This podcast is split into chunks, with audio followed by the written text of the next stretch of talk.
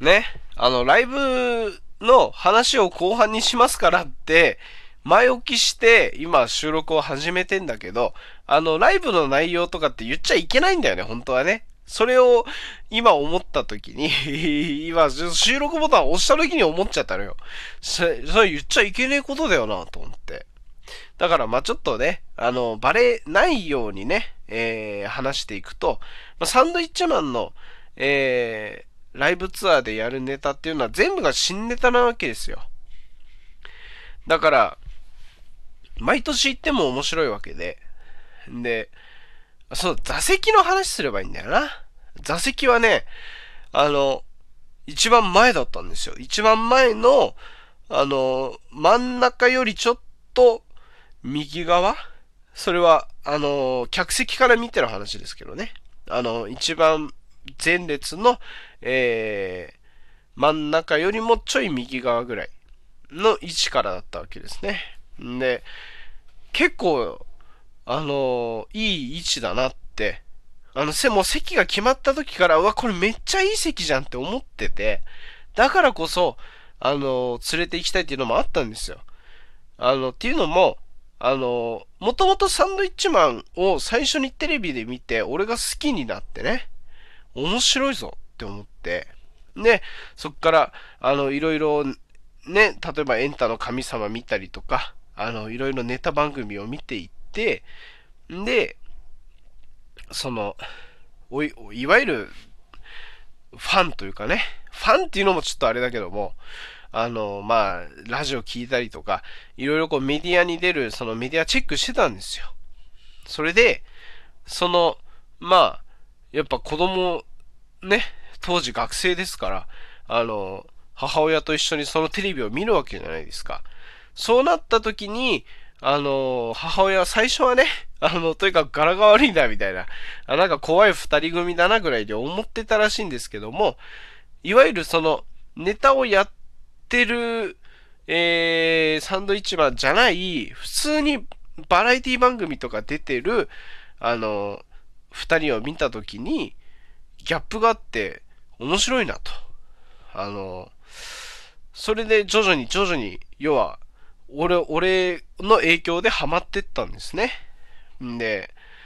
もう今や多分、俺以上に多分好きなんですよ、サンドイッチマンが。俺の母親がね。んで、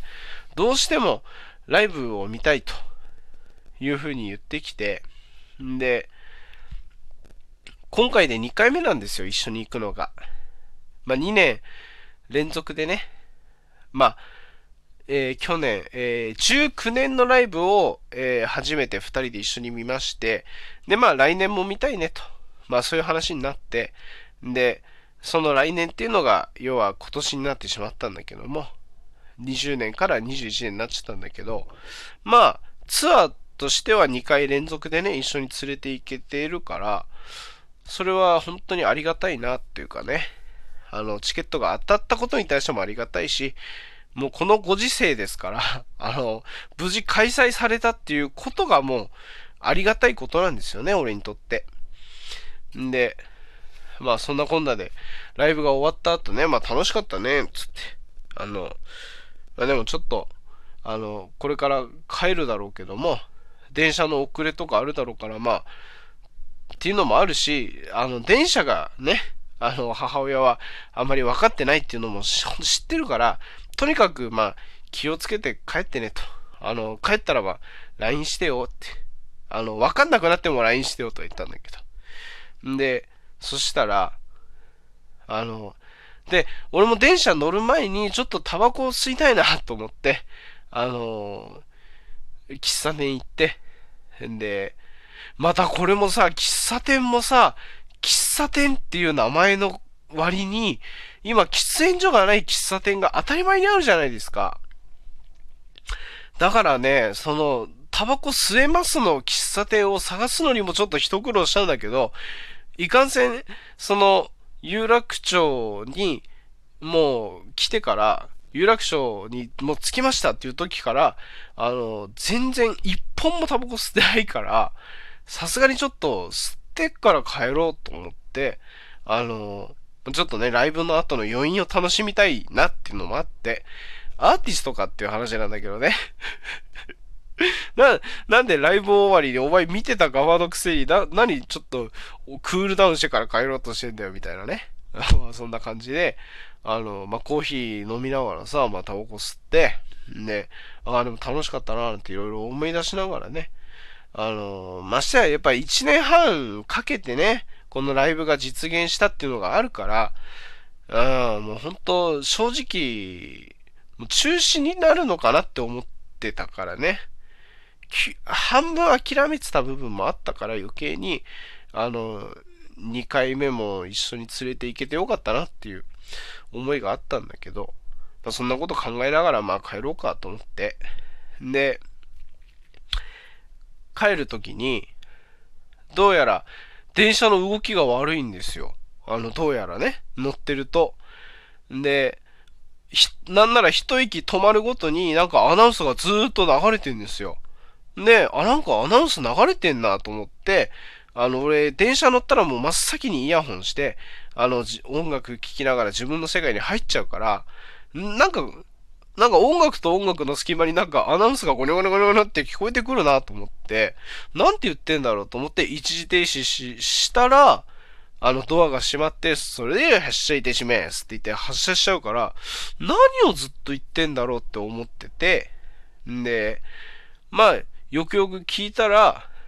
なんか、火災の影響で、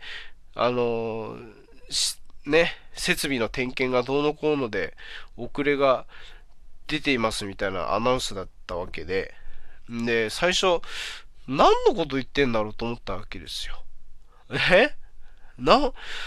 だろう、設備点検なんかあったのかなと思って、ましてはこう一息止まるごとにそれを言ってるから、よっぽどなんかあったんだろうなとは思ってたんですけど、で、その次の日ですよ。ニュース見て、要は、2部のね、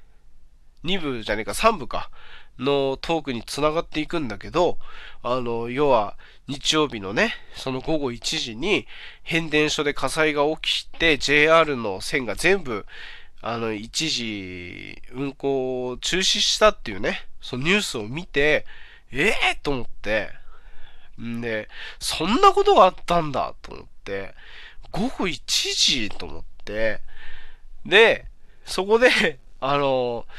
今になって考えたらあんまり俺母親を憎めないなって思ったのが、まあ、母親はまあ、本当電車が苦手っていうのもあって、朝10時には向こうのとこに有楽町にたどり着いてたんだけど、もしこれが俺一人だとしたら、2時開場で3時開演だとしたら、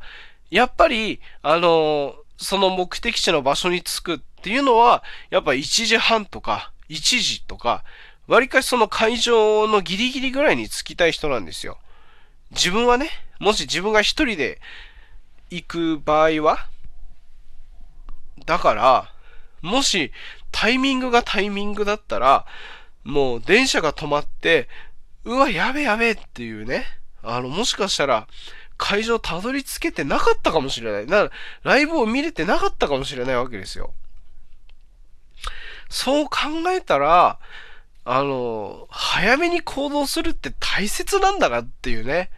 本当に、行き着くとこそこなのっていう感じなんだけど、この時ばっかりはね、母親の、あれですよ、母親のありがたみを感じましたよ。そういうオチではなかったんだけどな、決して。別に、今回のそのことがあったから、初めて母親に感謝しましたみたいな、本当に親不孝な息子だなって思ったかもしれないけど、そういうことじゃなかったわけ、言いたかったことは。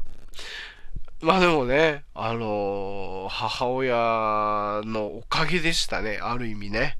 早めに行ってくれたから、俺も早めに行ったわけだしね。まあでも、なんだかんだ、いろいろありましたけども、サンドウィッチマンのライブツアー2021年は、ほんと面白かったね。これ多分、これは DVD 化されるだろうから、ぜひ、皆さん見てみてください。ね。なんで俺がサンドウィッチマンの宣伝してんの？おかしくね